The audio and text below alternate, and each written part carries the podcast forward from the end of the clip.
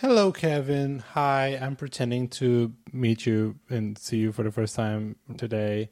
Um, we we've been talking a while, but we realized we talked about let's say non-design topics for too long, and we don't want to have you, listener, go through all that just to get to the. I'm not gonna say the good stuff, but the, the It's like the stuff that's going to be at the end is things for the real listeners, you know, the ones who power through and are like ride or die, like, you know, the layout ponchos. there are ponchos. There are Yeah. ponchos.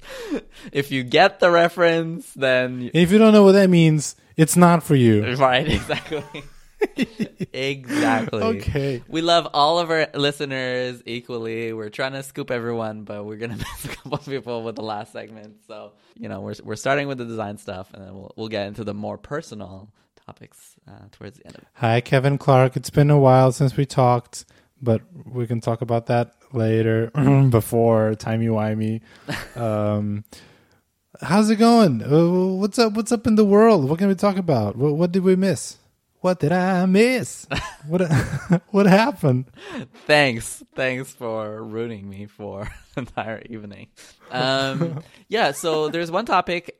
I apologize. I can't credit anyone on Twitter. Someone was talking about something on Twitter. this is basically how like many As they do. topics happen. Usually, I mean, what people do is they just like they'll go and they'll retweet and it'll turn into a huge flame war. what I do is I take a mental note of it and then say, "Hey, you know, this is probably something we should talk on the podcast." And that topic is the way that I sort of frame it is around not getting a job after you do an interview, mm-hmm. right? So, like, when you do an interview for a job, you're probably hoping that you're going to get that job. You're probably excited about potentially working in that problem space, working with a certain set of people. And then you go, you do the interview, and then turns out, you know, they write back to you or they have another conversation with you and they're like, hey, I'm sorry, you know, this is not the, the right fit for us uh, at the moment. Uh, but thank you so much for either applying or, you know, for participating in, in interviews. Uh, really appreciate your time. Thank you so much. Um, often see a lot of people, you know, taking that and feeling like, you know, I must have failed at something in your interview. Like, probably this company thinks I'm not good enough Yep. for them. Or, like, you know, sometimes you see, like, oh, I've tried to apply at Facebook and I've tried to apply at this place, at this place. And, like, look at me now. Like, I've done a great thing on my own. And, like, you know, these companies didn't get the greatness of who I am as a person. and, but, you know, you can still make it. You know, these companies not recognizing how great I would be. Like those kinds of things. like you know, you, I, I see both sides like of the like, hey, look at me, I'm great doing well in these interviews. Or then I have people who like can feel bad, like feel like it's a personal thing Yeah. if they don't get that interview. Kevin, even before we dive into the topic, because I feel like what we're going to try to provide is uh, maybe a perspective from someone on the inside that is maybe not directly, but or maybe indirectly rejecting the candidate, and hopefully we'll provide a perspective saying like, actually, it's definitely not because quote you're not good enough. There's a million other reasons why might have gotten the answer that you did. But even before we get to that, I have to say, being as a candidate on the other side, I still feel that way. Hmm. Even knowing that it's not really the case, or there's a 99.9% chance that that's not actually the case, it still stings. I, I can't help myself to feel that way sometimes. Hmm. Yeah, I mean, it's sort of. I forget where. Oh, I think I know where I, I read this. I'll try to f- dig up a, a link and put it in the show notes. I think it's someone's in a newsletter was saying a quote that someone else has said. Pain is a lot of information rushing in, Wow. basically, and so like I thought it's such a great quote at so many levels. Like right, like you uh, hit your toe on something, right? Hurts, but it's like the information of like, hey, you just like you know smash your toe into something that you shouldn't. It's like that information is all coming in like very very quickly, so you could react. That same kind of thinking also applies to a lot of that feedback, right? Like of your you're getting that response. It's giving you a lot of signals and a lot of information and it never feels great like to to be Yeah. getting Yeah, yeah. that so like i think it's totally normal and i've a lot of times in my career like it can be feedback about anything basically is what i'm trying to say right? Like if you're showing a design to someone and like someone is like mm, maybe like not the right direction and they're like oh god maybe i'm terrible and i was never a good designer to begin with. Like i've certainly felt that way many times right? And they're like oh anything that i've done till now was total random luck. Like I just managed to luck my way into having all these successes in my life. But this one, this is the one that proves that I was never good in the first place. Right? It like hits as a thing that you feel I've been found out. vulnerable about. And I think from what I feel like I've noticed over time is the things that hurt the most are the things that you feel insecure about, right? So Yeah, yeah. It's like validating your imposter syndrome. Right, exactly. So like someone's like, "Uh, you're ugly," and then you're like, "Oh no, like that person might be right," and like that only is like, but if you're if you're like, "I don't care, I probably am ugly," and it's like it doesn't it doesn't hurt at all, right? It's like whatever, who cares? so, um, kind of like when when people on on Twitter try to explain to me what how to do my job as a product designer. It's like, great. Thanks for that. uh, anyways, I think it's totally normal and natural reaction to get, but the message that I kind of want to get out as someone like I don't, to be quite transparent, don't have a ton of experiences uh, interviewing for jobs myself because I've been at the same company for eight years, right? And that's weird in, in its own right. Um, but I've certainly done hundreds of interviews. I've been behind the scenes on with so many different people, and I feel like I want to give some context to folks of like, hey, listen, there's so many reasons why you know an interview might fall through that it might not work. Um, it can be the role was filled internally right? They didn't think they would at first. We opened the role and then hey actually turns out like there's someone inside the company who would be like the perfect for this role. And so company decides hey you know what? It makes more sense to have that person that has context. Uh, it can be maybe like the company uh, you know in whatever company you- you're at like i certainly know in like bigger companies things can pivot quickly right? And like maybe it's like hey turns out we just like did a change of plans we're pivoting. And like we've started that interview where we were looking for a very specific set of skills and now we're going in a different direction and so we're not looking for that anymore. Happens a lot. it can be hey there were we actually got a lot of great candidates. We can't hire five people for this. We need to pick three right? And there are two people that are going to be great super talented people. We'd love to hire them. We can't hire them right now right? Or like they've had interviews earlier, like weeks before you did, and so they're like we even more advanced in the pipeline. And then Yep. you are great, but like this other person was also great, and we've talked weeks prior, and we kind of had to, you know, give them an offer. Yeah. It can be, hey, you know what? Like we're our role says it's like this is a product design role. But I think we all know there's so many different kinds of product designers, right? So many different people with different backgrounds, different skill sets that they bring to the table. Maybe the problem that they're trying to solve is something that they're looking for a very specific kind of experience or very specific kind of work. And so Yeah. like you might be a really great product designer, but that's not really what they're looking for. So like maybe I don't know, like they're looking for like a, a great systems thinker for a project that like has basically not a lot of visual design work. And then you're coming in and you're like hey i'm this great visual designer and i'm good at applying you know ux work and then translating that into a great ui which is a super valuable skill. But they're kind of like you know what? That's not really what this role is about. And so they're going to favor candidates that have skill sets and experiences that match more of that does that mean you know you're not good at your job you're not good at your do absolutely not. They're just trying to find what the best fit will be for the position. And it's in a way it's good for you too. Like honestly like even if that means like you don't get the job Oh yeah, um because you're not going to be in a role where you're unhappy that way, right? Like people are not going to try to like shape you into a thing you're not. Yeah. I can give you a, an example for that actually from experience. I think this was my latest rejection. Um, I was still at Netlify and I looked at Pitch, the company, you know, and so this is a couple of years ago. The the product was not out yet, uh, but it looked super interesting and it had a super fun 3D uh, illustrations on the website. It looked fun. So anyway, I applied for a role and I had a series of interviews and it was going well. And honestly, I it got to a point I felt confident, like because I just with Netlify I did something, you know, as a first designer, kind of like shaped the product into some kind of success or whatever. And so I felt like, you know, I feel like I have the portfolio to back up my credentials, kind of. Um, and I think the interview went well, and I was well prepared. I think. And anyway, and in the end, they rejected me because they said that they were looking for someone with a lot of experience on user research. Hmm. And to be fair, I had like none. At Netlify, we didn't have a user research team, and uh, I certainly wasn't doing much. I mean, I did some, but not at the scale that they were looking for. Um, so, you know, there it is a rejection uh, for an interview that I thought went super well, and I was kind of excited.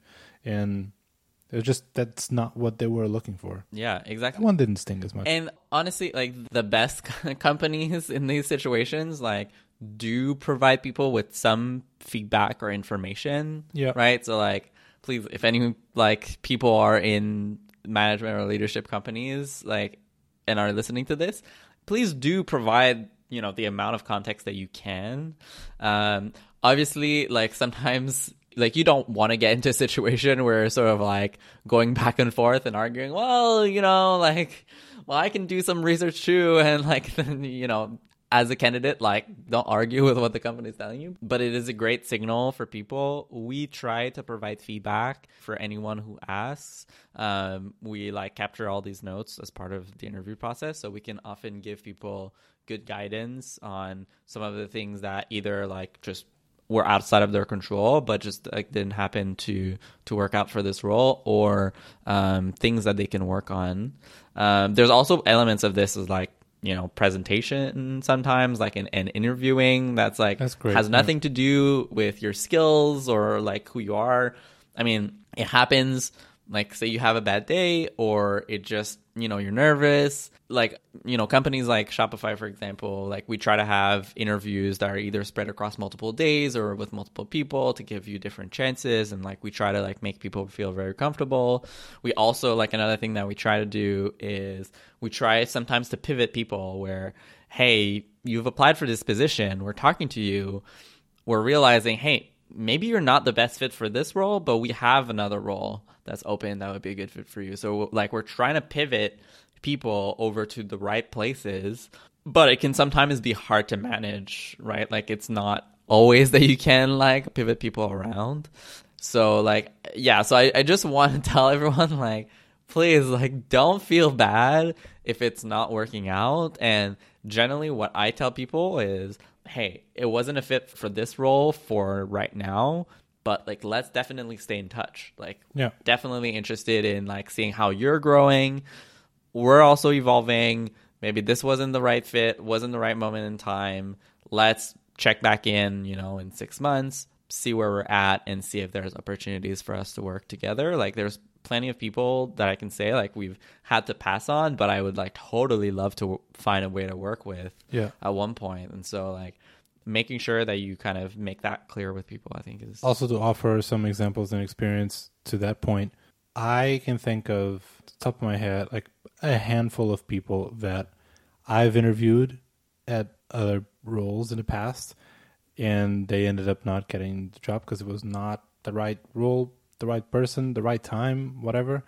And I still like I so desperately like am on the lookout for an opportunity to work with these people same. Like I, I just have these go to like I feel so frustrated because like god damn it this was not it didn't work out. Like it wasn't the right time.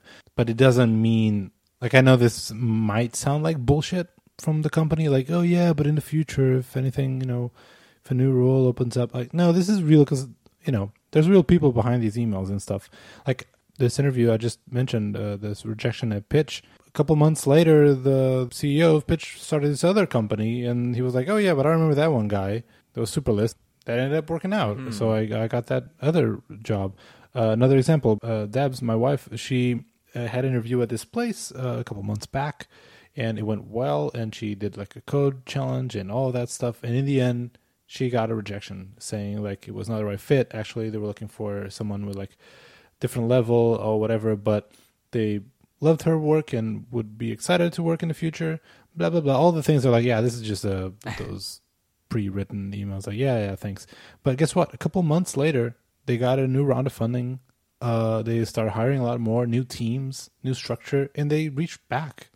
It's like, hey, by the way, you know, now we're ready. Now we have a role for you if you if you're still interested. That's awesome. She, yeah, she's starting uh, in a couple weeks. That's great. so it's possible. Yeah, that's another element. Like thinking about the having the right mentorship in place. Like that's also something we talked a lot about, which is like not just hey, is this person a fit for us, but are we a fit for them? Like can we provide the environment that they need to be successful and to grow? And then sometimes it's like, you know, if like we're talking about interns, for example, like sometimes at moments on some of my teams, I've been like, we're not in a place where we can have interns right now. Like we're a new team, we've just like recently formed together. We're still trying to get you know get used to to working together, trying to like iron things out, figure out like we're in a very nebulous part of the, the product. It would be difficult for us to provide the kind of environment that we want to provide for interns and it's better for us not to have to have interns during those times. And so there's like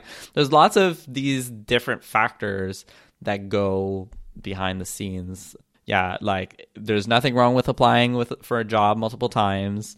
There's nothing wrong with staying in touch. There's nothing wrong with asking for feedback and seeing what you can do better next time Yep. or like differently or you know like it can also help you understand what kind of roles that you're looking for. All right, maybe you saw this research thing, and then maybe you were have been like, hey, I, you know, I want to be doing more research, and so like, let me dive into that more so I can build that experience. Or maybe you're kind of like, hey, you know what? You're right. That's not me. Like, I don't have much of that experience, and there's nothing wrong with that.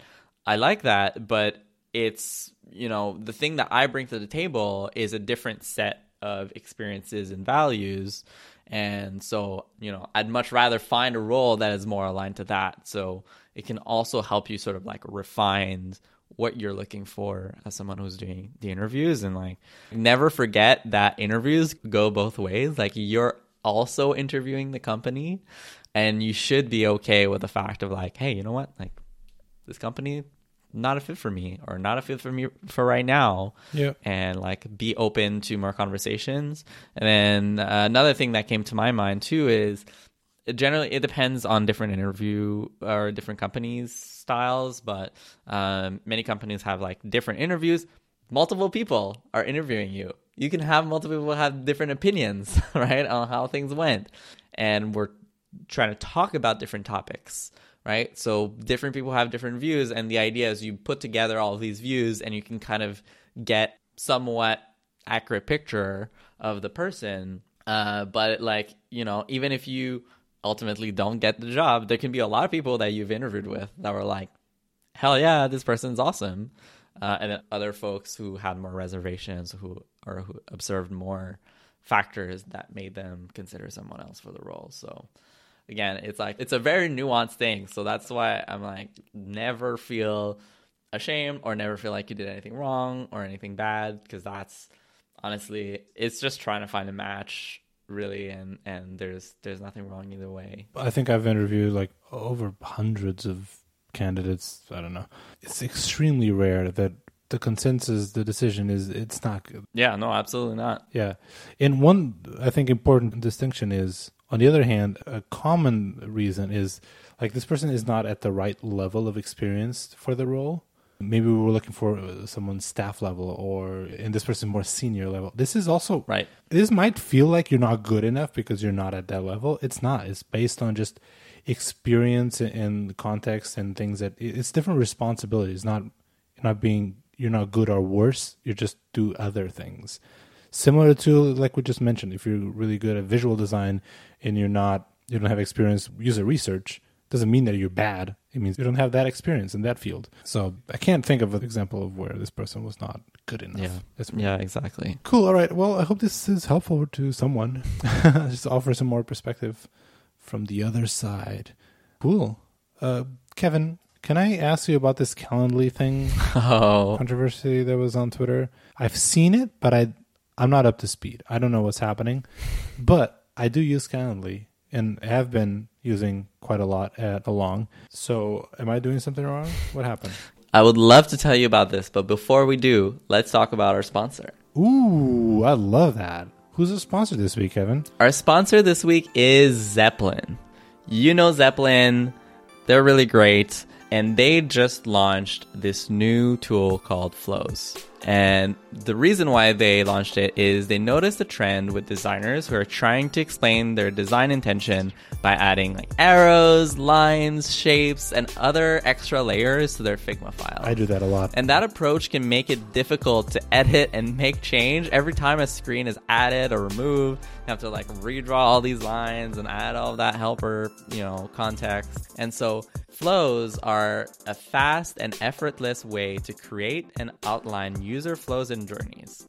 So designers can use flows to connect screens in seconds and map complete user journeys, showing not just the happy path, but also all of the possible paths and behaviors. And we all know how that's important that is when working with developers. All you need to do is you add the screens you want in a flow and then add a connector, which will snap into place to connect the screens or different design elements. You can even add a label to clarify edge cases or error paths. And as you publish new versions of designs, your flows and connectors will get updated automatically at screen changes. So that's a super awesome feature.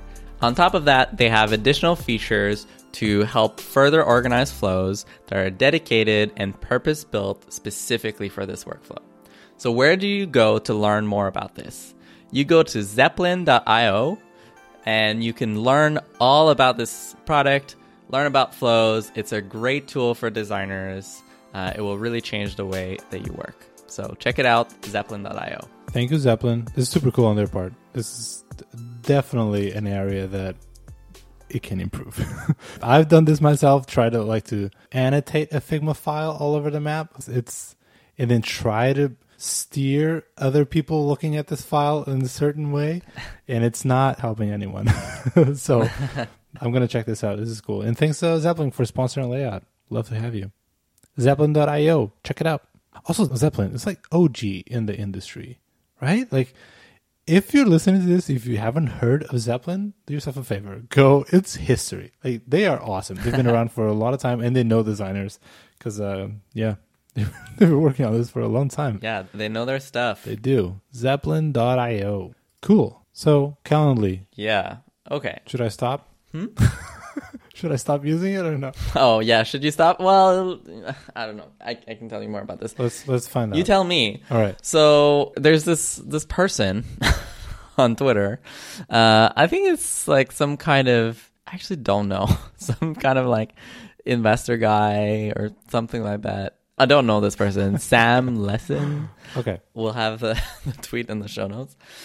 And basically was complaining about how Calendly is basically a display of social capital dynamics Jesus. in business. Before we proceed, should I explain real quick what Calendly is for people that maybe Ooh. don't know? Yes. Yeah, we should. Calendly is this tool, the service on, on the web that you connect your calendar to it, and then you can create like specific, let's say meetings. Like I want, I want to have this one link so that people can book stuff in my calendar. So what you can do is I can send someone a Calendly link, and that that person will see all of the available slots in your calendar, and they can book something in your calendar. Right? Yep. Is this fair enough description? Yeah, yeah. Basically, yeah. Sure. So you have your open time slots, and then people can book the, the time that they need in your calendar. Um, so there's like a whole, essentially, it's like a screenshot of, of a blog post. Uh, we'll have a link in the show notes. As you do. You can go read it. If you disagree with it, you don't have to reply, right? Like you don't have to send more, um, you know, you don't have to say anything bad to this person. Uh, we can discuss the ideas without you know uh, taking down the person. Um, so the gist I think is captured in the first uh, paragraph. It says when someone sends you a Calendly link and asks you to slot yourself on their calendar, they are telling you that you are less important than them and that all of their current meetings are more important than whatever you need them for. It is a get in line move. I don't understand. So basically, the idea there is like, hey, you know, either you're reaching out to me or like we want to we want to work together, and then you're like, oh yeah, sure, like please, you know, try to find some time in my packed calendar, and then you're presumably as the recipient of that email are like, oh great, like now now I have to like go and like hunt down your calendar to try to find a slot that is not already taken. What? Okay. What do you think about it? I saw many people have like different opinions, different takes on this. I think this might be an issue for like people who are absolutely incredibly busy and like they can't. I don't know because like for me, the way I use Calendly is like I want us to find time that works for both because we want to talk to each other or whatever, set up a meeting. I'm going to send you like my open slots. Please pick one that also works for you. Uh, and this is helpful because the alternative is I can try to guess. like, can we do tomorrow at two? And then the person will be like, actually, no, I can't do two. Can you do at four? And I'm like, actually, at four, I have a thing. What about Thursday? Do you have any open slots on th- you know it's just avoiding this back and forth which can be very frustrating. The way i see it is that like i have a hard time understanding the my calendar is more important than yours which i assume comes from like when you share a calendar link you are unwilling to move any existing meetings. Right. right? Like i'm not going to move my stuff. It's set in stone. You can pick a free slot. Maybe. But like it's so far from my reality like that never happens like my calendar my calendar is pretty open Yeah. i might work weird hours but uh yeah that's also another thing time zones Yeah, no, I 100% agree. Like, you have no idea how much anxiety having to book things brings to my life. I'm just, that's a thing that I've just like learned very early on that it is not a thing that I'm good at about like finding time and dates that work with people and like doing this back and forth work is just very anxiety inducing for me. So I always, always love when someone will send me a, a Calendly link. I also like the product. Like I think the product is really great. yeah And so yeah, I think this is a bit of a weird take on this. I would say the one thing that that I've certainly like started doing, not because of this post, but I just through normal decency, I guess. Um, because I know, like, especially during the the work week, we obviously don't use Calendly for work, but we use like a Google Calendar, for example. But my calendar can get pretty packed. And so I'll always like sometimes people reach out and it will be like, hey, you know, can we meet to talk about this thing? Then generally I'll say something like, oh yes, I would love to meet uh, about this. Please find some time in my calendar. But I always tell the people, you know, if you can't find any time, you know, in the time that you, you want to talk about it, let me know like wh- which moment works for you, and if I have to move something, I'll be happy to move, try to move something to make the time work. That's nice. Right? That i'm like i'm open to the idea that you know it maybe you really need to like have this conversation because it's blocking you for moving forward for something. If that is the case do let me know i'll try to see what i can rearrange like maybe like a one-on-one for example is a lot easier to move than a meeting with like 10 other people Right. so like let me try to find and generally the benefit of Google Calendar there is people can see can actually see my calendar like it's I it's not private or anything like that. It's like people can see all of my meetings and so generally they can provide a good recommendation. Um but yeah, I thought this was like a weird take for me and it's just I, find that so much easier and I think it, it's definitely not a show of power. It's just like, hey, listen, like there are much better ways now with technology that we can like deal that we don't have to do this dance. Yeah. And if the system doesn't end up working, then yeah, like do say something about it, and we'll, you know we'll try to find an answer. I think this person clearly has like has different experiences. Like something I don't know, like it's not a who hurt you type of thing, but like something. There's a story here. I think because I yeah I don't know. I, I think my use case is so far from, from what this person is saying that I could not understand like where where they were. Right. And I think just based on the success of Calendly, feels like it resonates with people. It's a, it's a solution for a, a real problem. I hope it's okay because I've been doing that a lot. Yeah, like a few days later, there was a tweet by the CEO of Calendly, which I didn't know, I never heard of, but uh, seems like a like a great person. I'd like to personally thank the Calendly customer community for the love regarding the value we provide you, and that person uh, for being a huge spike in signups for all his portfolio companies that rely on Calendly to win and delight customers. We appreciate the support. Nice. just, just like boom, perfect. So Okay. If you want to share your thoughts uh, on this, you can click on my Calendly link um, in the show notes, and we can talk about it. Not really, but I mean, there's a Calendly link. uh, yeah, we've been doing this for, at long for all the candidates and stuff. Pick whatever works for you. Also, uh, it's a massive help with anything involving time zones. oh yeah. Because like doing the dance and the math, like 2 p.m. for me, which is 11 a.m. for you, is that okay? In this way, like the UI just you know already adapts to whatever you're from. Um, cool, cool beans, cool beans. Well, uh, I'm glad to, that you helped me uh, catch up on Twitter's uh, drama. The latest uh, appreciate it. um, well, this with the remaining of the show that has already been recorded, I guess uh, it's been o- over 90 minutes. We should wrap this up. I have to go back to work and then sleep at some point. Um, should we do recommendations now, and then the true ponchos can can listen to the rest Yeah, let's do it. to the more informal catch up? Okay. I don't see your recommendation in the show notes, so I'm going to assume you still need some time. So I'm going to start. I have two quick recommendations. One is a movie. It's called Swan Song. I watched this like shortly after our last episode, so it's it's been a while by now since I watched it. But I, I I think it's a wonderful movie and like it hit so many little buttons for me. It's a show on Apple TV Plus. It it stars um, Mahershala Ali stars him twice because it's a show about I think this is fine because it's in the trailer.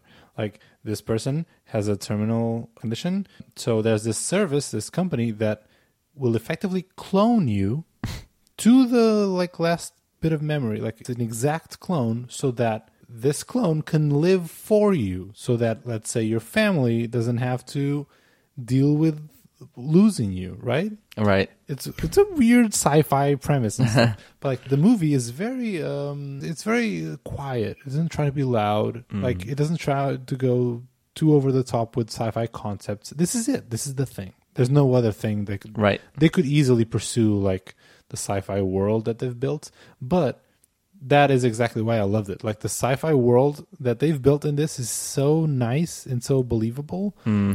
I love the short-term sci-fi because it's like it's fun to see like when we have interplanetary stations and whatever but this is like no it's like five six years from now right Um, I like the change one variable kind of thing, and then dot dot dot. Like, let's see where that leads. Yep. So, Yep. Yeah, that's really interesting. So they have like self-driving cars, and then the cars itself like change the design a little bit if you don't need a driver. So Mm. how you would design a car changes. Um, the AR is everywhere in this. Apparently, it's going to be huge in the future, according, to, according to this movie. Uh, and the way you, you just have like According to Tim Cook, too. True. Good morning. Uh, so they have like these the contact lenses, and they also have like these like AirPods type of thing that they always have on. They always have like AirPods in in these contacts, and it's very interesting. Like right at the beginning of the movie, it's the only time they really showed it, and it's so subtle that you will miss it.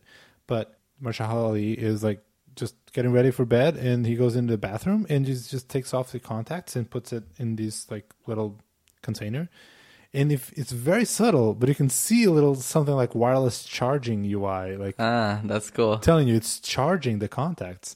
Same with AirPods; they would just like put it in the little surface area and it would charge the AirPods. Anyway, super fun movie. Also stars Awkwafina.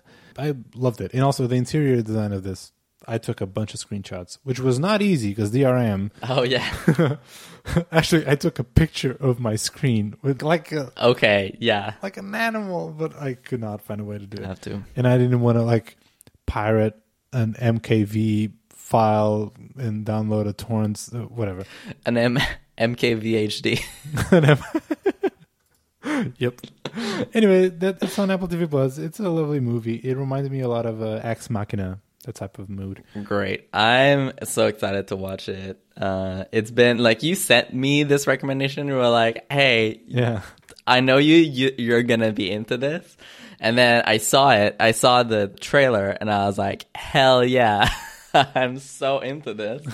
um, and then for the last couple weeks, uh, every couple of days, I I'm like, "Oh, like should we should we start this?" And then I was like, "Ah, that seems heavy. Like I'm not really." Feeling it." So Fair one enough. day, either I'll convince him or I will just watch it by myself. But I'm extremely into this. This looks like a really fun movie, and um, just do like watch this trailer, and you actually play the movie, and maybe like five minutes in, they'd be like, "Wait, is this really the trailer?" Yeah, like, oh yeah. no, I guess we're watching it. Like, oh, yeah, exactly. That's the secret.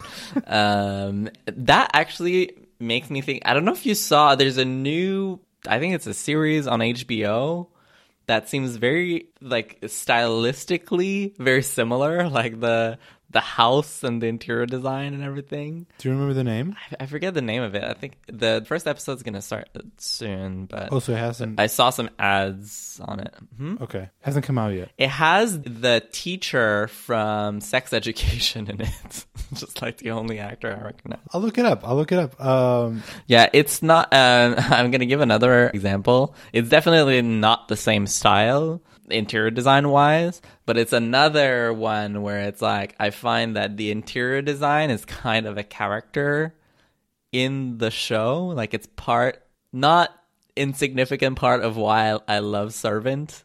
Although like the season's been like not really going anywhere. oh, I see. But I'm like, "Ah, I just love Oh my this God, house. yeah. Like it's just so amazing.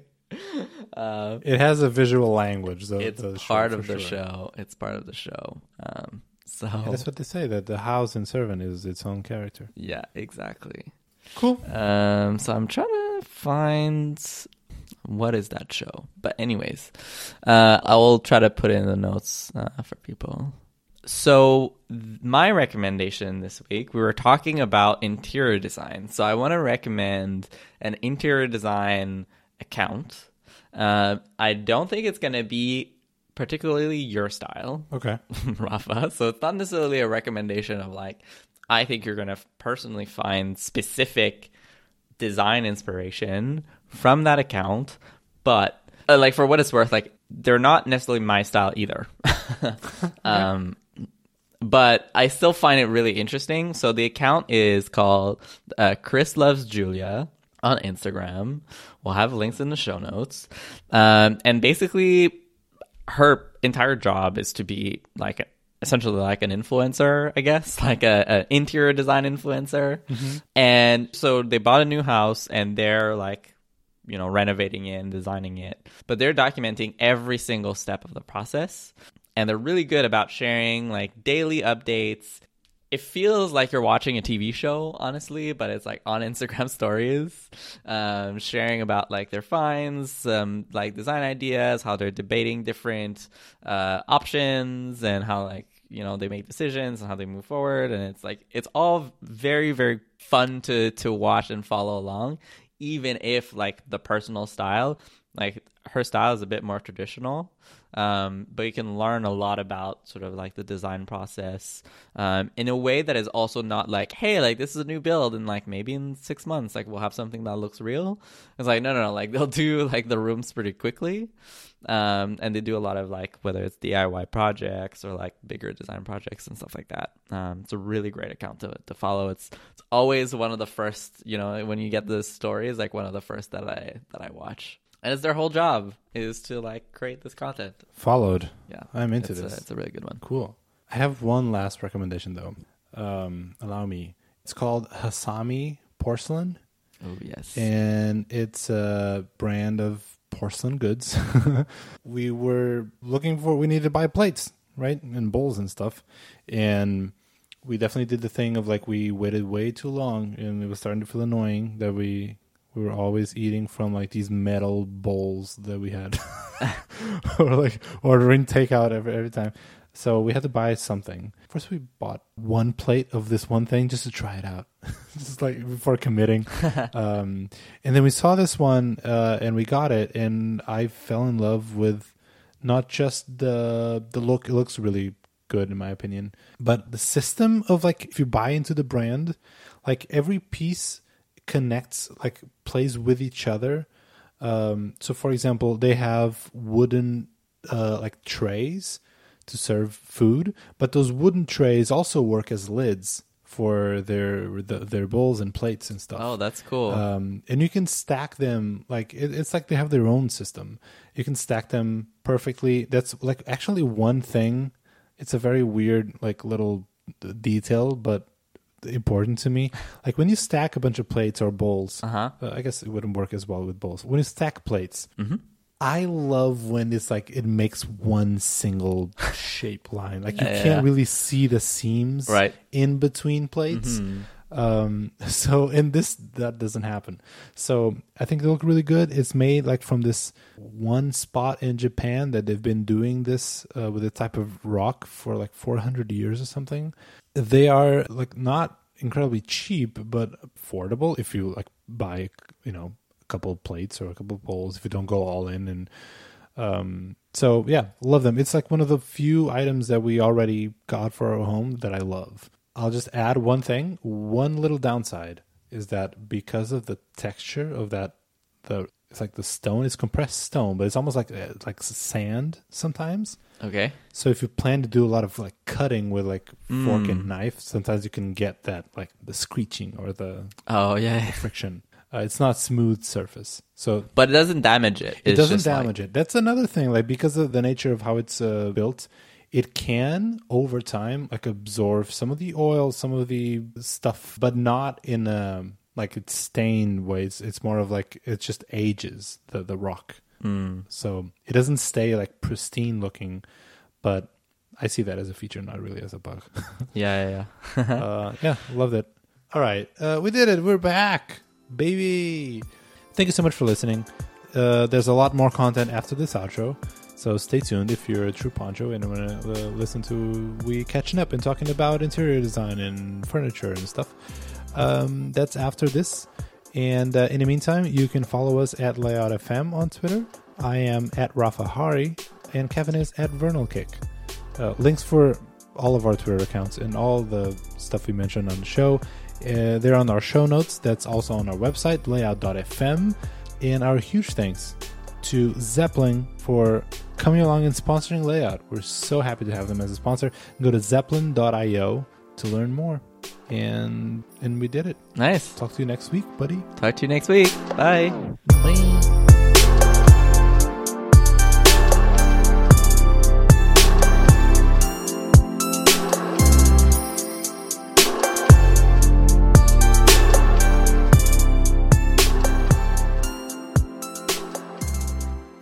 And we're live. Now I think you're peaking. Maybe not.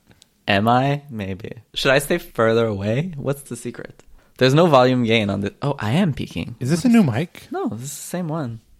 I've had this mic for a while, right? Like mm-hmm. for Years. basically forever when I upgraded from the Yeti. And this is the oh gosh, you probably even know this better than I do. It's like the Audio Technica something something is the USB mic. Works really well. It is easy. No, you don't need any like amps or anything like that. You just plug it in, it just works. And also the tip, if like you're using any modern Mac, is you just buy like the, the right cable, right, to be USB-C. So there's no adapters. Right. Plugs in directly into the computer. And so it's been like that. Like everything's been fine for many, many years until one day I just go to my menu bar and instead of saying the name of the mic, it says Pro USB device or USB advanced audio device. and I'm like, hmm, what is that? Uh, turns out it's my mic. My mic has a new name. And I was like, oh, maybe like I've Oh, done congratulations. yeah. It's like we had that. yeah, exactly. Anyway, uh, yeah. So I was like, oh, maybe it's a like Mac OS update. You know, it was maybe around the time I upgraded to a new version or something. Mm. It's like okay, but I was like, let me just like look this up because it's so generic Uh-huh. and see maybe there's a way that I can change it back. And it is a popular microphone, so It is a popular microphone. Yeah. So I look into this and apparently, so this is not specific to my mic, but it is a, a thing that happens to microphones. I think most likely the the USB microphones is they have some kind of firmware on them. And for some reason, it happens, like it also happens to Yetis. The firmware just like craps out. And so it basically falls back to whatever the default system interpretation of a mic. Like there's no there's the firmware is not functioning anymore.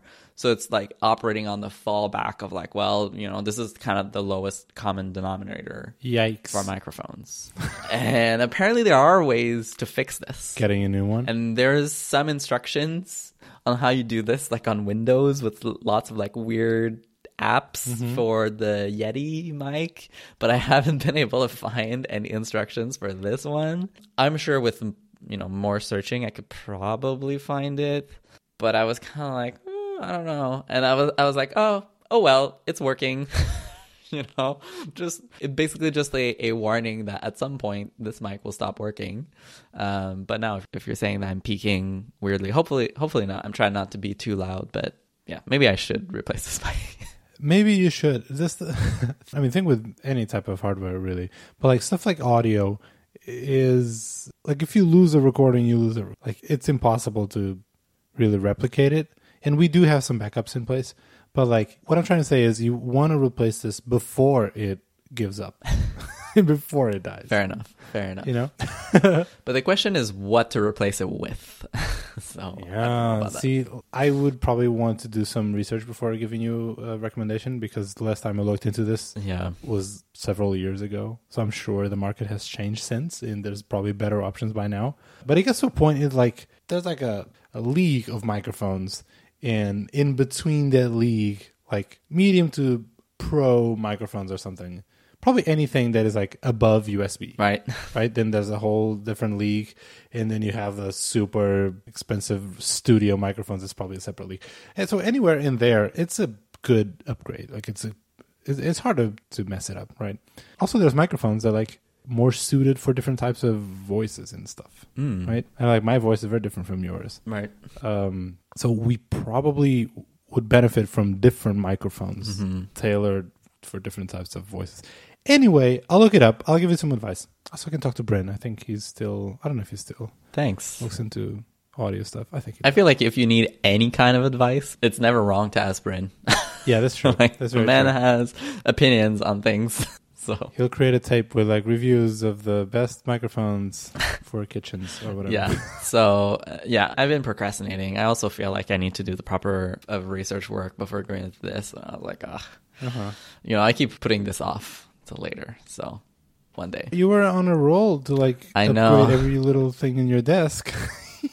but I would say honestly, the thing that I want to upgrade the most really is the camera. But mm. I don't know. I don't know what to do about that. I would defer that. I would postpone that decision after you figure out your monitor. Does Yeah, that is true. Well, Apple, anytime now, like we're just we're just waiting. Come on. We went on a holiday break.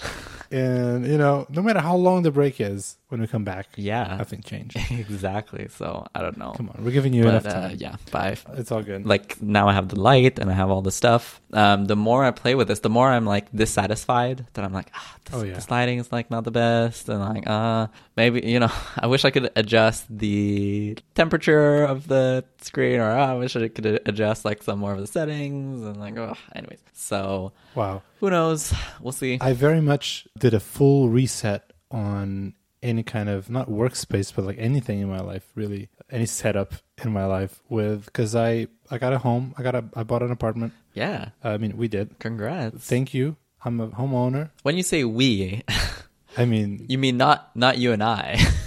not you and I. Although, Kevin, maybe one day. One day. We could get a, an office space. Let's start there, you know? that would be amazing. We're not ready to move in together, but, you know, let's start with an office space. Yeah, I can guarantee you, you you never want to move in with me.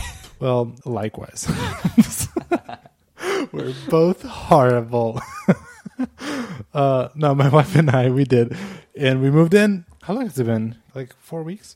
And so, unfurnished uh, apartment. And we really didn't have any furniture before because the place we were renting came like it was furnished when we moved in. So apart from any baby stuff, we got nothing. Mm. So we have to start fresh. Well, I guess I had this desk, so but we have to start fresh. And I feel like this will take me years to get to a reasonable level of comfort. Not just like be done, because that I can't even imagine how long that will take me. uh, but like be comfortable. it will take a long time, and I'm. We're just saying about you figuring out your monitor situation before figuring out your camera situation. Mhm. like that type of thinking in this home is like everything. Like what are the things we absolutely like need? A table and a, maybe a couch like do you need a bed no but you need a mattress okay so get the mattress That's some good prioritization. yeah but then it also depends on the lead time. So like some things maybe you don't need them Mm. now, but you need to order them now because it will take forever for them to get here. oh yes yeah you're like i'm not gonna buy this because it, had terrible lead times to just wait around and look around and then you're still looking and it's been weeks and like well if i bought that in the first place we could have been like halfway through the waiting time kind of but you don't for the table we got a cheap ikea table the only round table in ikea because we're into round tables. That's like something i hated. And then debs liked it. And she was like she slowly like made me come to her side of like It's very trendy right now. it's a bit more trendy. I've been seeing that. Yeah, I also for the longest time did never liked round tables, Uh-huh. but now every time I see one, I'm like, ah, you know, you know this one. It is you know, cozy. this- This goes. Um, so yeah, it's definitely it's something new. I haven't I haven't really like because I have the same table I've I had for a while, but Mhm. I would definitely consider a nice round table these days. yeah. There's a lot of nice ones. So we did, and so we got uh, the only round table I think that IKEA has because it was to be delivered that week. Nice. perfect. We need a place to eat and and get some chairs. That's fine. And then we finally found another one, uh, like a the, a good one that we like. Not that key, it's not good, but like one that we liked better. Smaller one that extends has that option. Nice. So we are that, and that that's going to be I think late March. It'll be here. Okay, not too bad. in the couch situation, we still haven't put a, an order in because before figuring out the couch situation, I had to figure out where the TV would go. And that you've been following along. I, I've been texting you, and I've been texting other friends and FaceTiming with Matthias, uh, and like just, just Oh my gosh. Oh my god, like really, really hard. Long story short, I have one fireplace out of order, like the hole is shut. That it would be very, very hard for me to get rid of. It could be possible, I still don't know, but it would be very hard to get rid of. And that's on one wall, and then like that ruins that wall for me. I can't put anything on that wall. hmm Um, so anyway, I don't want to bore you with details because people listening to this they can't see. I came up with the thing you you've seen, and I posted on Instagram, like putting the TV on the fireplace, like closing it down, kind of, and then raising it. Yeah. Um, just today, I painted that hole black so you wouldn't even see the hole. Oh, So nice. It would, be- it would blend it in a bit better. It's still drying, so tomorrow I'll reassemble it. We'll see how that goes. But as I'm doing this, like this morning, Pedro was here and he was like, "Oh, why don't you do this?" And I was like, "That is an incredible idea." so now I have already a new idea that I'll do on that thing. Ooh. What what is the new idea? I'm gonna close down, like box out, build a box around the fireplace, closing it down, but with like with you know that trendy like wooden boards, like boarded wall, you know? Like the slats? Like Yeah, the slats. Yeah. hmm So on both sides. So I would do that around that fireplace. Oh, okay. Around the fireplace. On both sides, it would be like like three sides around, and build a way to make the TV like into. Ah, yeah. So it give some texture to that wall. I like that. It would figure out a place to put the TV. So now that's like the the new idea, but that it'll probably be a while until I can do that. So anyway, Yeah, because the thing you've got going for yourself there is the fireplace is a non-functioning work fireplace. Did I say workplace? Roll back the tapes. Anyways, I'm in fireplace. I actually don't know. um, yeah, so it's not a functioning fireplace. So you can kind of cover it up or enhance it Yeah. or modify it, kind of however you like. I mean, it is on one part your problem, but on the other one, it is sort of like what can help you sort of get out of this tricky layout situation. hmm Yeah, I was wondering if you'd be maybe now that is the ultimate solution because now that I think about it, that seems like a really good good plan. But otherwise, I was like, would you be up for providing sort of layout plan for our listeners, and we can do a competition of who wants to lay out the space for Rafa? absolutely. Yeah, we could review the some of the best, official the layout best competition. layout picks for the living room. Finally, the podcast title makes sense. It was all building up to this. Right, We got it. exactly.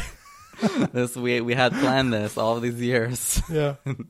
I would love past. that. I, I would I would welcome you know any help. This is tricky because this whole thing is. I don't know if you went through this when you got your place. There's so many things. There's so many like different rooms, and each room has its own purpose and its own little nooks and like quirks and stuff you have to design around. And so, I know, I admit, I'm aware that I overthink every little thing, but like that's part of why this is fun. Like you know, you want to think everything through and have fun doing it. But when it comes to your the place that you live in, that attention to detail and the, the time that that requires really puts a strain in like how your comfort and like how you like we have no couch. Uh, you won't have one for a long time, I think. And like I'm just definitely feel overwhelmed with like this office space, this attic thing. I don't know. It just has a desk, and I can't really. I try to think through it, but I don't have the energy. Like our bedroom, I have no idea what we're gonna do there. Really, like I close my eyes and try to imagine this place, and I can't see anything. Hmm. Well, I gotta say, it's been really fun to see you approach this with a sort of anything's possible kind of mindset. Hmm. At least that's what I felt just like reading your, your tweets and your updates of like, really, like, let's try all of the options. Like, let's think about you know any ways that we can find to solve this problem. And it's been really cool to see that. Like i feel like i haven't seen many people kind of like talk through the steps that way. Um, I've seen people talk about like their design work that way for like product design, but not like interior design. And so it's just been really fun to kind of like follow along and see, you know, what, what you're what you're sort of working with. And the what I would say from my experience, the challenge with designing these spaces is really like the amount of energy hmm. that you have. Like I think you will get to a point where you run out of decision energy where like at the beginning you're like obsessing over like every single little detail. And at the end you're just like whatever i don't care. I really don't care. I just need a couch right now. And like just give me whatever i can get and that will be fine right? So it's like I felt that. sort of managing the energy levels of okay where do i focus my time? Where do i focus my energy? Yeah. and what are some of the things where i can kind of like circle back later on and improve over time it definitely feels like there's a place in where you get diminishing returns of like obsessing over a problem. Like when you think of something, I'm going to give you an example. We needed to pick a trash can. We just had like trash bags on the floor. oh no Did I mention that we've been here living here for four weeks? So for four weeks, just trash bags on the floor. And then as soon as you start tackling that problem, like, oh, we need a place to put trash. That makes sense. That's important. There's so many little constraints that we had to consider. Like, should we put it just inside one of the cabinets, the kitchen cabinets? You know, like under the sink, for example. Um, that's how we use it. You had it before. That's fine. But right now, our kitchen is so small, and we definitely need some to do some work on that kitchen and extend it at some point in the future. But like right now, real estate in the kitchen is prime. So putting the trash can under the sink, well, that's a lot of space that we could use to store like cleaning products and other things that we need. So putting the trash can outside, that's probably the better option. But outside brings a whole new skew of like things you need to consider. Does it need a lid? Yes or no? Lids are usually the ugliest thing in trash bins. but you 100% need a lid I 100% need a lid. how can you live without a li- lid Uh, I guess so, because there were some sweet ones with no lid. Like, yes, it needs a lid. Also, because in Amsterdam, old buildings, even though I haven't experienced it personally, uh, rats are a thing. Uh, you know, so that hopefully not inside hopefully not inside, but definitely possible. Old buildings, uh, yeah, so, and like cockroaches or something. Again, I haven't experienced this. I haven't seen a single one, but I don't want to risk it. So yes, yes to lids. If it has a lid, I personally hate the little step thing you you do to open the lid. okay It's a pet peeve. I don't. I'm not saying it's bad, but like I hate the. you're not gonna like the recommendation i sent you then Okay, I don't like the inner mechanics, maybe. So that also limits your options a lot. And then size. Uh, do you want smaller ones? The trash pickup like twice a week. If you have too small of a bag, then you need to put that bag away because you have to go through several bags before pickup. So you probably need a very large one. I, I'm still going, but like there's, and then finally the look and finish. Like I I saw this one that even though I hate this particular thing, but it has voice activation to open the lid. Oh my god. I hate that, but it had like just motion sensors and stuff. So if you had like your hands busy, or you know, you could just like wave and it would open the lid.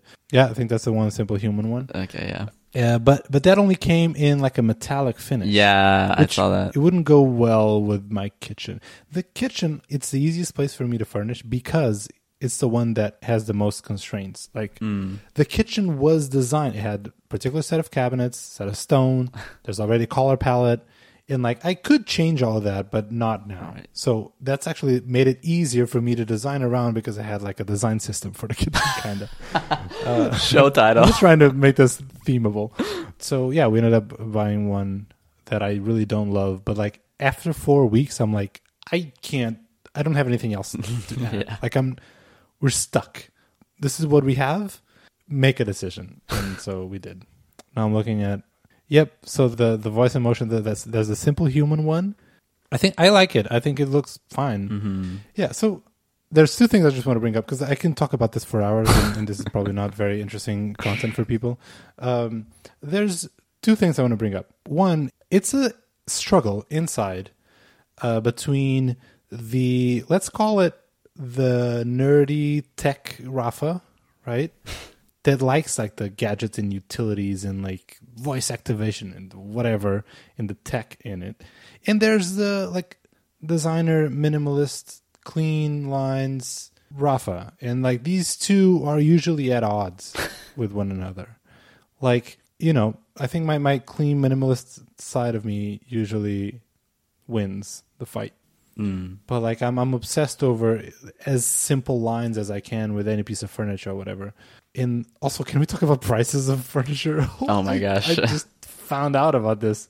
Effectively, any item you can think of can be as expensive as you can imagine. Like, there's no ceiling.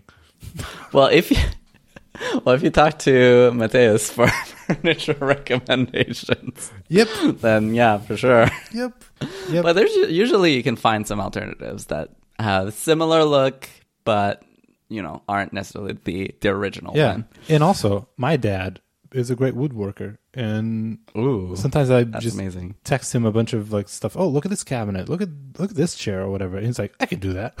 it's like you know this cabinet, this little console is like eight thousand euros. And he's like, that's ridiculous. I can do that. Which opens a whole thing. He wanted to do the kitchen uh, table, Mm. and that whole thing opens up another world of possibilities for me, Yeah. which is I could design my own furniture. Yeah, that's really fun. I'm not there yet because like I you know I don't have the energy, but for some pieces that might be an option. also, a lot of the time it's like you could do that.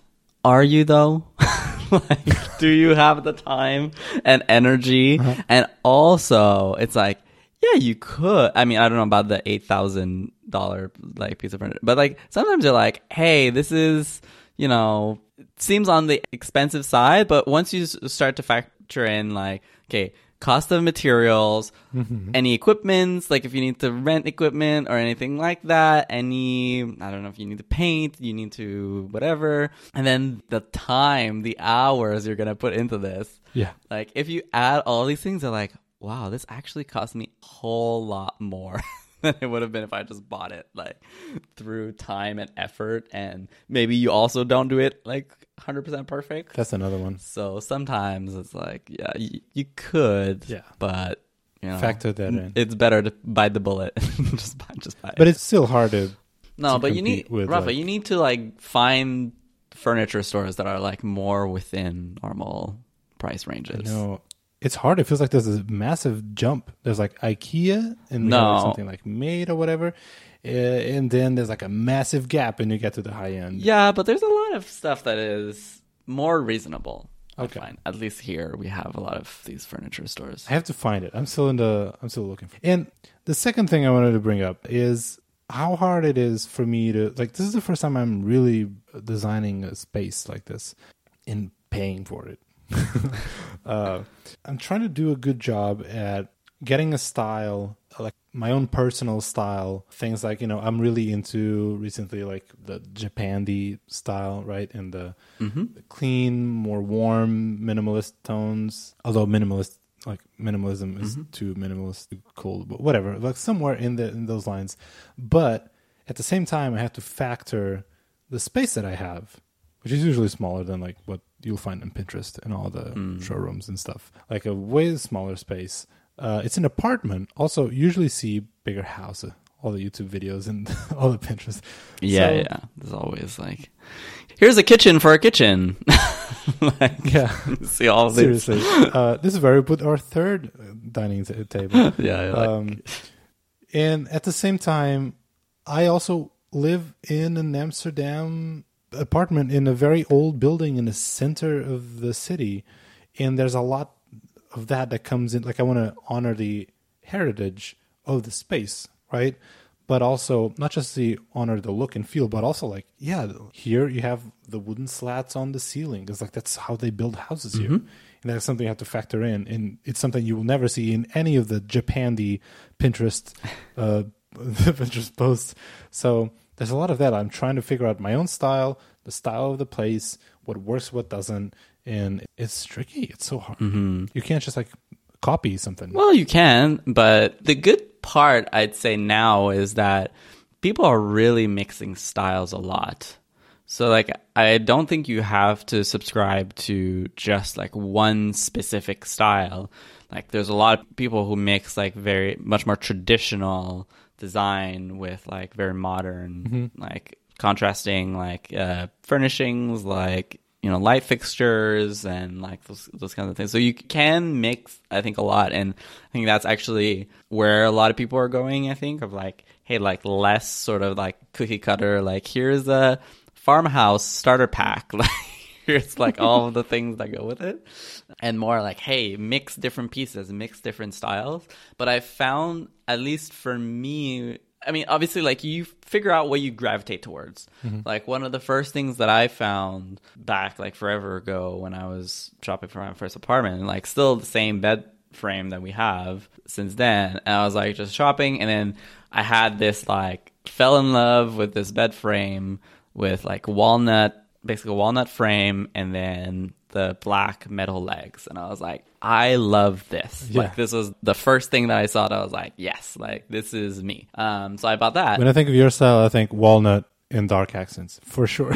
and then yeah, kind of build on top of that, right? Where it's like, okay, I really love walnut. Okay, so let me like extend that, and then it's like, okay, from there, what are additional kinds of materials? Well, things are kind of like concrete. It's good to think sometimes like it depend in your situation like you have um, like already the kitchen is already done but like think about like some kind of stone that you like. And you you start building of like okay so like when i'm doing marble i'm typically doing a lighter marble. Like i kind of like gravitate towards that. And then you can essentially like now you'd be able to put together a very like accurate sort of mood uh, or like design system of here's a design system of Kev- like our place right? And the kinds of patterns and textures and colors that we use. But it's like you get there kind of like one piece at a time. Yeah. you eventually end up building this sort of like design language. Is like so much easier to find things that are That's part true. of the design language. And then the fun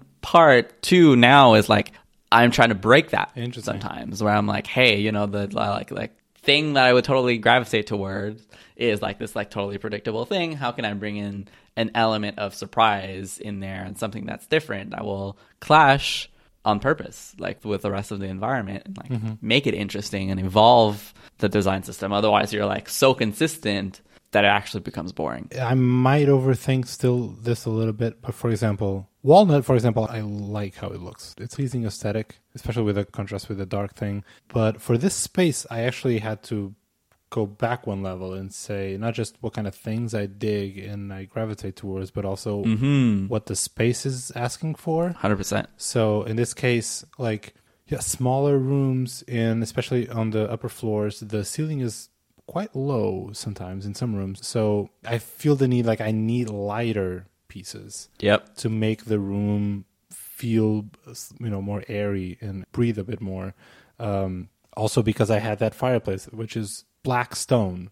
So that oh my god, so I have this black big item in the room, and if I, for example, I need to pick a couch, and I can't really do white couches because I have a baby. Yeah. But if I do like a black couch, all of a sudden I have huge pieces of furniture that are black, kind of like bringing down the overall like palette. Mm-hmm. So I need to contrast that with lighter things. So in the case of our wood was like this is already our kitchen was also has a black stone Mm-hmm. uh, top and also it was like I need to counterbalance that with lighter Yeah. uh, wood. So yeah, in that case also we got the kitchen table like a white pigmented. And also, that's another thing. Like mixing wood tones is like super common now. Like people do that a lot. So, like in a new place, like I probably would do that and go for more of a mixed approach versus here where I'm like much more like walnut all the things, you know.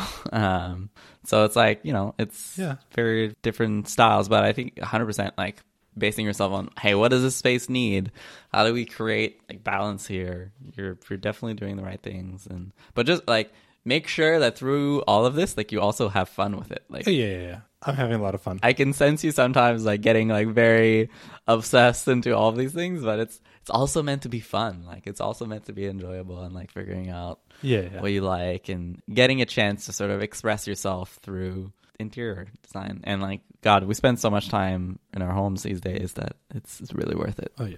Okay. Uh, I feel like we could talk about this for hours, but we shouldn't. this is probably not what people tune in for.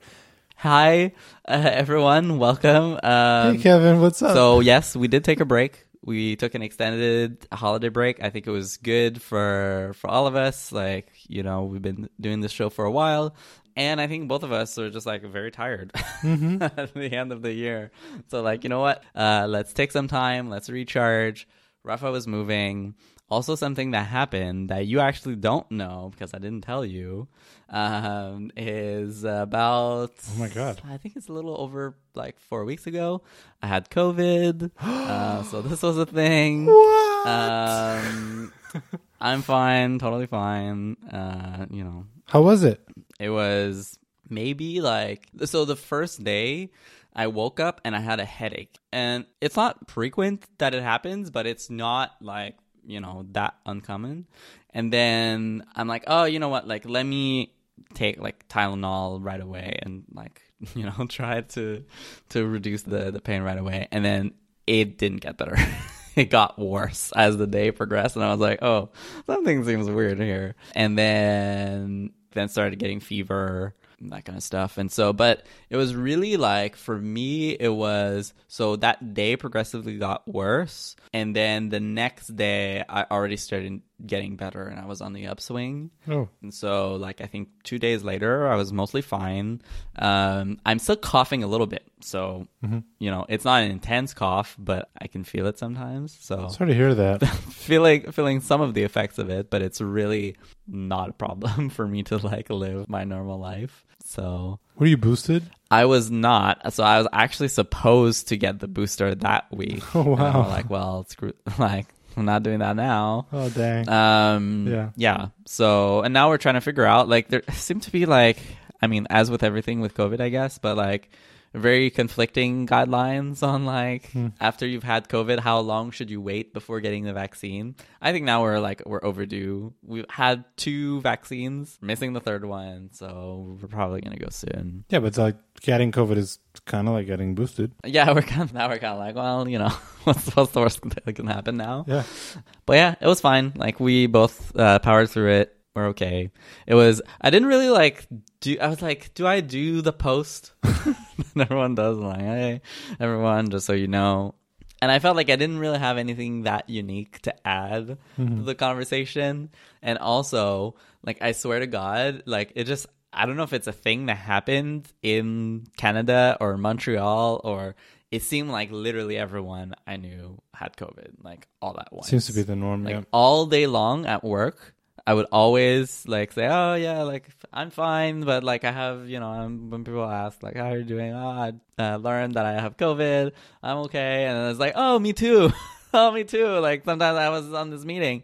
There was five of us and then four of us had covid at the same time. Wow. it was like insane. Do you have any idea how you got it? no clue. We honestly we don't even go out very much. Like we stay home uh, like for the entire week. Both of us work from home. We order online gro- uh, deliveries.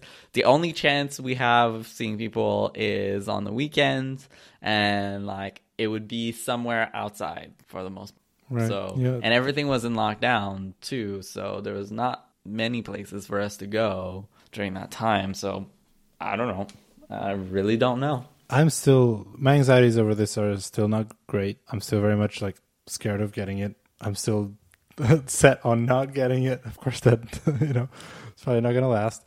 Um, my mom was here last weekend, uh, and I was like, "Oh man, someone flying in and staying here, and Mm. like I'm definitely gonna get it."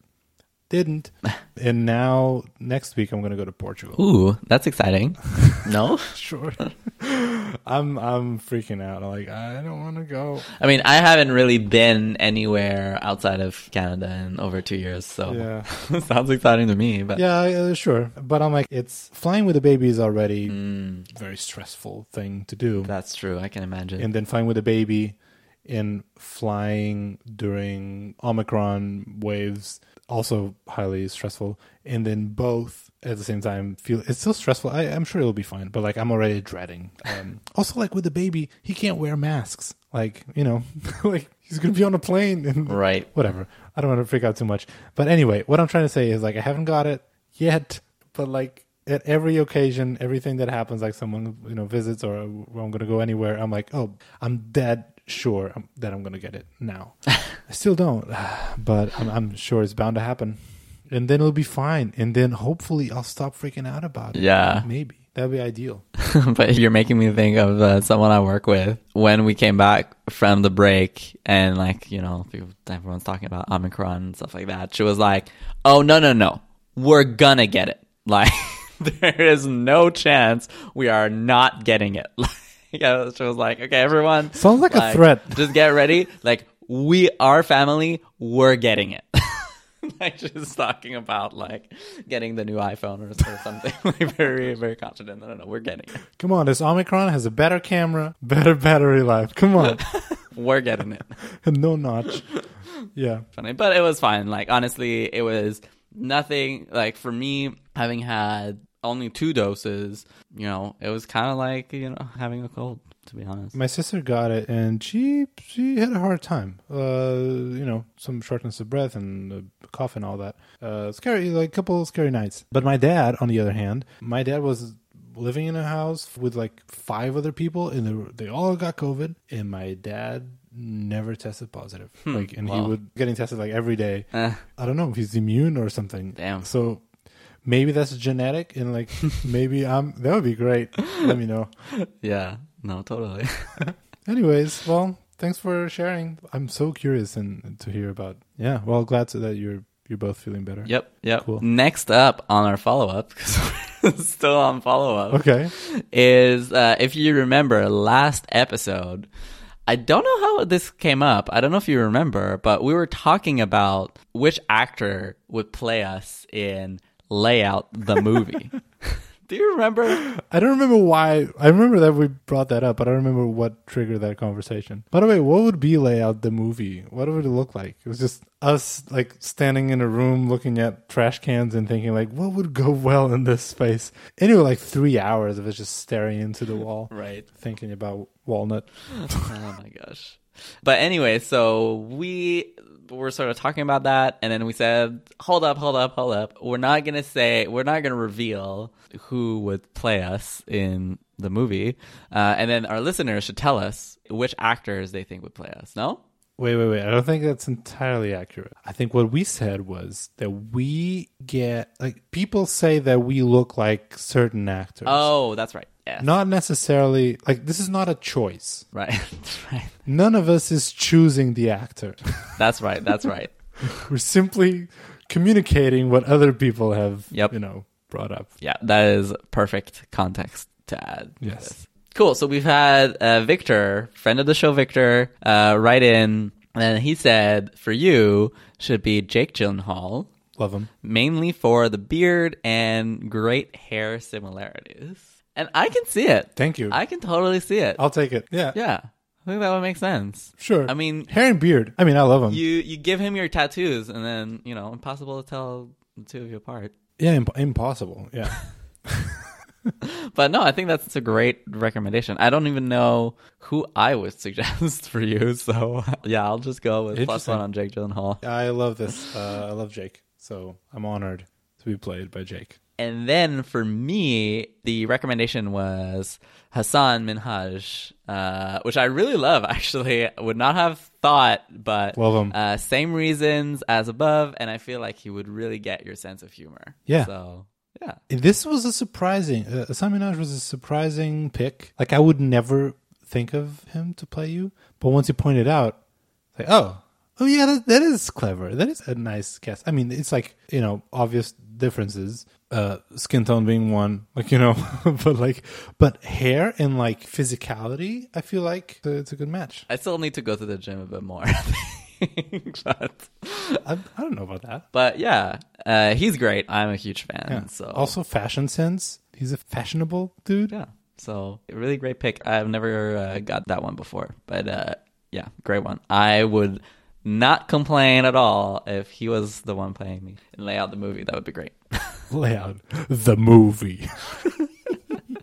I still want to see this. all right. So now let's reveal Okay. who people say that should play us in our life movie. So why don't you start? Okay. Boring answer, I think, but it's the recurring person that people say that I look like. Robert Pattinson. That's the one I get all the time. What? I yep. I don't. I don't know. I don't make the rules. That's what I get all the time. What's the movie from Twilight? Yeah. Yeah. Or from Batman. He's a new Batman. Oh yeah. Anyway, um, especially yeah, during the Twilight era, I was getting that more often. Also because I didn't have a beard back then. Yeah, I think if you shave So anyway, that that's it. What about you? So the one that people always say for me is Andrew Garfield.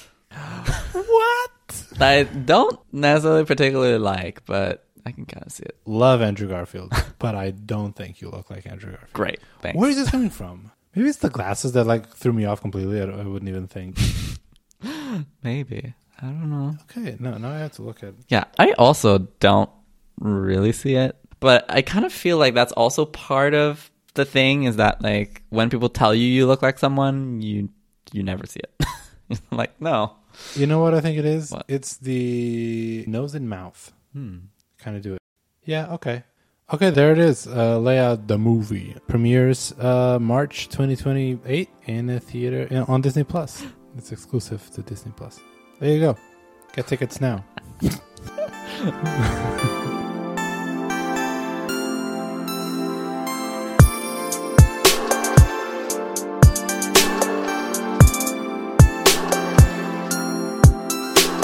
Okay, have you been watching the Boba Fett show? Yes. What do you think? okay, this show. I love The Mandalorian, right? Mm-hmm. Even though The Mandalorian was like a slow burn, it was like Yeah. I felt like I wanted to just skip, skip, skip, but still watch it, right? I want to watch it, but just like fast forward, like a 2x mm-hmm. or something. This show, also the same pacing problem. Not a problem. I, I know it's an intentional thing, but it was very slow, but it n- didn't capture me at all. I could not Right. care less about this character. Like, I like Boba Fett, but not when it takes off his helmet and like this old man talking. I don't care about that. Boba Fett tries to establish himself as the government of society. It's Yeah, here we go. The Trade Federation again. Yeah, basically. Politics, great. And I was like bored. And then I think it was episode three. I almost rage quit. I was ready to stop watching. It was the episode. You want to get, try to guess which episode? Oh, the well, I mean, the one before uh, Mandalorian, no?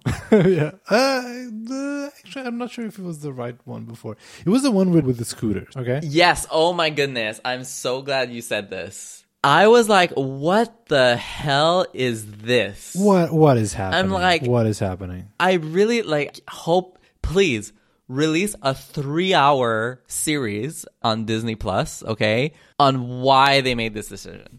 nothing else. I want to know nothing else about this Boba Fett show. I just want a 3-hour deep dive on who the hell came up with these scooters. My Look at everything. Everything on this planet. Every fucking thing is so dirty and grimy and there's sand everywhere and there's corrosion and there's how the hell these scooters come out of nowhere. They're these colorful bright shiny scooters from like underground gangster group like biker group, like teenagers, youths. hell? It's the youths. this makes no fucking sense And the chase itself was like, you know, the scene from Back to the Future with the skateboard Yeah, and yeah. the, the guys in the in the truck. It's like that, but eight times longer and ten times more boring. Like it's just in- bad. Uh, but it's that campy and that you know. And yeah, the bright, saturated red and blue scooters in Tatooine. Like, come on! And then it was on that same episode. Now, I it's been too long. I forget the line, but something along the lines of like Boba Fett, you know, ex bounty hunter or whatever. You just ask someone something, and they were like, "Oh no," and then it was like, "Oh, I'm sorry, I didn't mean to say it like that," or or something like so out of character. They're like, anyway, that show almost made me quit. That episode always made me quit the show. Yeah, and then Mando was back. it's like, oh, thank God, thank God. Also, just made me realize like how good it was. Ugh, same. It was like the the first ten minutes. I was like, oh my goodness, Star Wars shows can be good again. it was like it both made me so happy and so sad at the same time because it's like great. Finally, a decent episode in this like stupid show that I've been like wasting my time watching, but like somehow every week I still am like, oh, fine, I guess you know, guess I'll watch the show. So they can, but it's like Mandalorian again. Yeah, It's like they literally made a second show about basically the same character again. And they're like, you know what? We kind of like to do the show with the first one better. like, what the hell And- is this? and like oh, characters that we care about and like have some depth to it, and like yeah, and something Pascal, the guy who plays the Mando, is like he can like act so much more with that freaking helmet on than this. Unfortunately, this other guy, which it's fine, you know, fine. I I wish him the best and all, but like it's just because it was the guy from the prequels, like it was the actor, and, and that's nice. I like that they somehow managed to bring him back, but like that actor cannot carry this show, and like I'm gonna probably gonna spoil things if you're listening, but like and then the whole Grogu and then Luke Yeah. is looking so good. so good in such a short amount of time. I was like, holy shit. It was like not great. Like the last time it was not great. yeah, And this time was like Seriously. Wow. Like going from we had like there was Tarkin, then Leia, yeah, yeah. then Luke, Same movie. Yeah. and then this one was like holy holy shit. Like wow. make him a regular character. Make an entire series Yeah. about Luke at this point. Yeah. I'm like, sure, I'll take it. And I really was not expecting to see Grogu back. Anything other than a stupid like armor wearing character who doesn't talk. Yeah. It was such a nice surprise to see Grogu back and then to see Ahsoka back. Uh, I think Yeah. that's her name. It's like, this is okay, okay. Yes, I finally care about the characters Right. again. And it completely destroyed me. That last bit when Luke makes Grogu choose between the armor I know. and the lightsaber, the Yoda's lightsaber. How can you compete against a lightsaber? That's so unfair. especially a baby. Like one is shiny and there's a vroom vroom noise, and you know, there's a reason why you like dangle keys in front of babies. I feel like the Jedi are evil, man. Seriously, they're messed up, so evil. messed up. So messed up. Uh, which is kind of interesting. But now I can't wait for the next episode. Yeah, and its own right. It's like, mm, okay, like I would love a series to like go down. Let's explore the ways that the Jedi way is like bad and problematic. That's what the Last Jedi was trying to do, and then the fan base turned on it. No, no, no. This was a bad movie, and we have not. We talked about it for what it was, which is like, what the fuck was that? The Last Jedi, Yeah, The Last Jedi.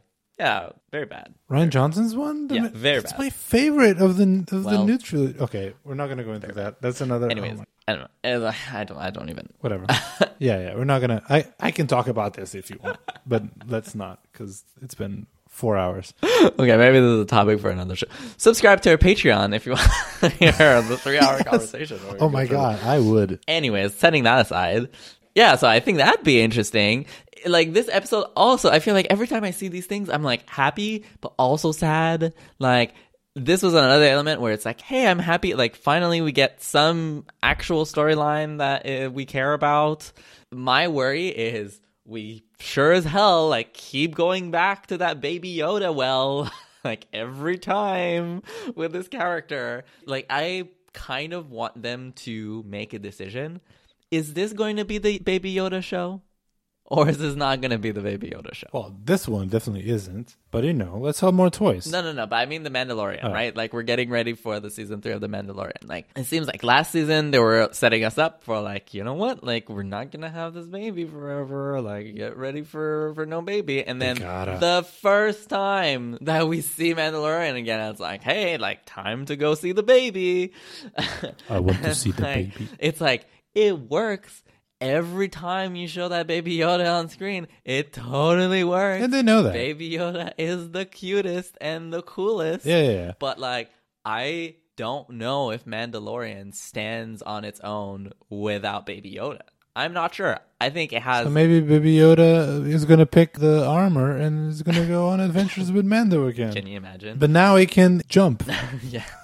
and flip. But it's like I'm like I want to leave all of these behind, and I'm like, you know what? Just make a show with Luke and Baby Yoda. That's all I care about. That's all I want to see. Nah, I want Mando. I want Mando. That is all I want to see. I don't want to see Luke. It's just Baby Yoda. I love Luke. I want to see Luke. Luke is fine. They did a good job. It looks it looks right. I'm done with him. Hey, Mark Hamill all the millions of dollars that he deserves. Just get him. like I don't care. And the poor guy who's actually playing him, Yeah, the poor faceless, but getting his face erased. the poor faceless actor. I was like, no. Poor guy.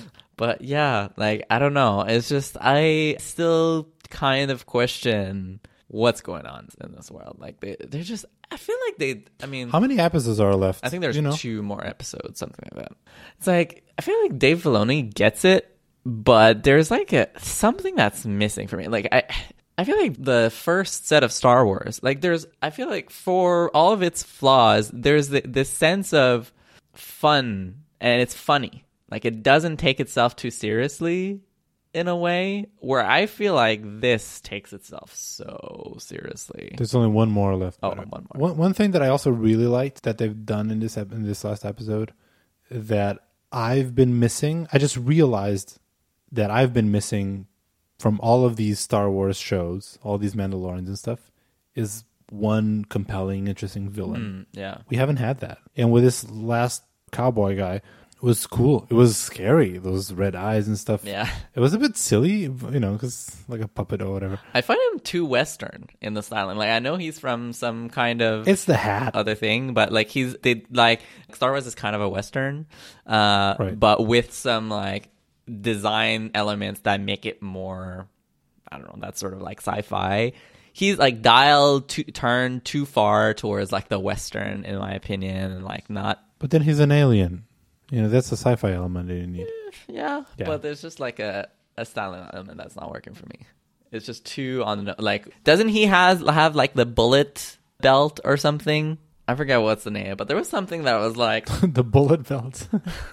But yeah, like so maybe that's the villain that we can finally have some kind of villain that matters in this. yeah, because if, if anything, he's going to be a villain for a Mando show, not a Boba Fett. Because you know he killed people that Mando cared about, not Boba. yeah. You know? But don't we have what's that guy that had the dark saber? He's not dead. Uh, isn't he I don't remember. the the guy from uh, Breaking Bad? Right? Yeah, I don't remember. I think he died. No, Did he? I don't. I don't know. He lost the saber, but I think he escaped. I don't know. I actually don't know. Yeah, there's a lot of stuff that like a Mando show could go. I feel like I'm missing a compelling villain and I'm missing a compelling main character. to be honest. like it's very hard like Mandalorian is one thing. I was like, oh like that's an interesting like thing. Like the guy basically doesn't talk and we don't see him. Now, to be honest, I'm done with this. like I want someone who talks, who's like charming, interesting, funny, charismatic. I'd be okay with Mando for another season. Mando carries the show, man. He's charismatic with or without a helmet. He's okay. I think like, but he needs. That's the problem. He needs Baby Yoda. Baby Yoda is doing so much of this. Yeah, you'll get Baby Yoda. He'll he'll get Baby. Yoda. We still have never seen a Mando episode without Baby Yoda. That is true. It doesn't work. They don't even try it. So Well, unless wasn't there one episode where he was like, uh, you know, the woman was babysitting Baby Yoda. oh, yeah, maybe. It was like, hey, we'll drop off her baby. well, Oh, also, can we talk about that Naboo starfighter? So cool. yeah, very cool. God, I've been loving these those scenes with the new ship. Yeah, I actually love that woman. Yeah. Actually, probably the most compelling character. Yeah. Where it's like, great. She's like talking about, you know, the, her fun times with the um, the Jawas. I found my reactions at the time as I was watching the thing. Oh, you filmed your reactions? I didn't film, but I texted audio messages to a friend. so I'm gonna play one. How am I not on this group chat? So I just finished watching the last episode. oh my god. This is so bad. That chase scene, it, it was horrible. It's like Back to the Future, but done poorly, but with the same visual effects and same budget, probably. And I can't with the colorful Vespas in Star Wars. Oh, what? And I can't with like this is Boba Fett, the bad bad guy, like bounty hunter, and he's like keep an eye on him, but then the guy has a robot eye, so it's like, oh, I'm sorry. Oh Like, yeah, yeah, I remember. Boba Fett wouldn't be like, oh, I'm sorry, did I hurt your feelings because I mentioned the eyes? What is so off character? It's so weird. Yeah, that's right. That's what he said. It's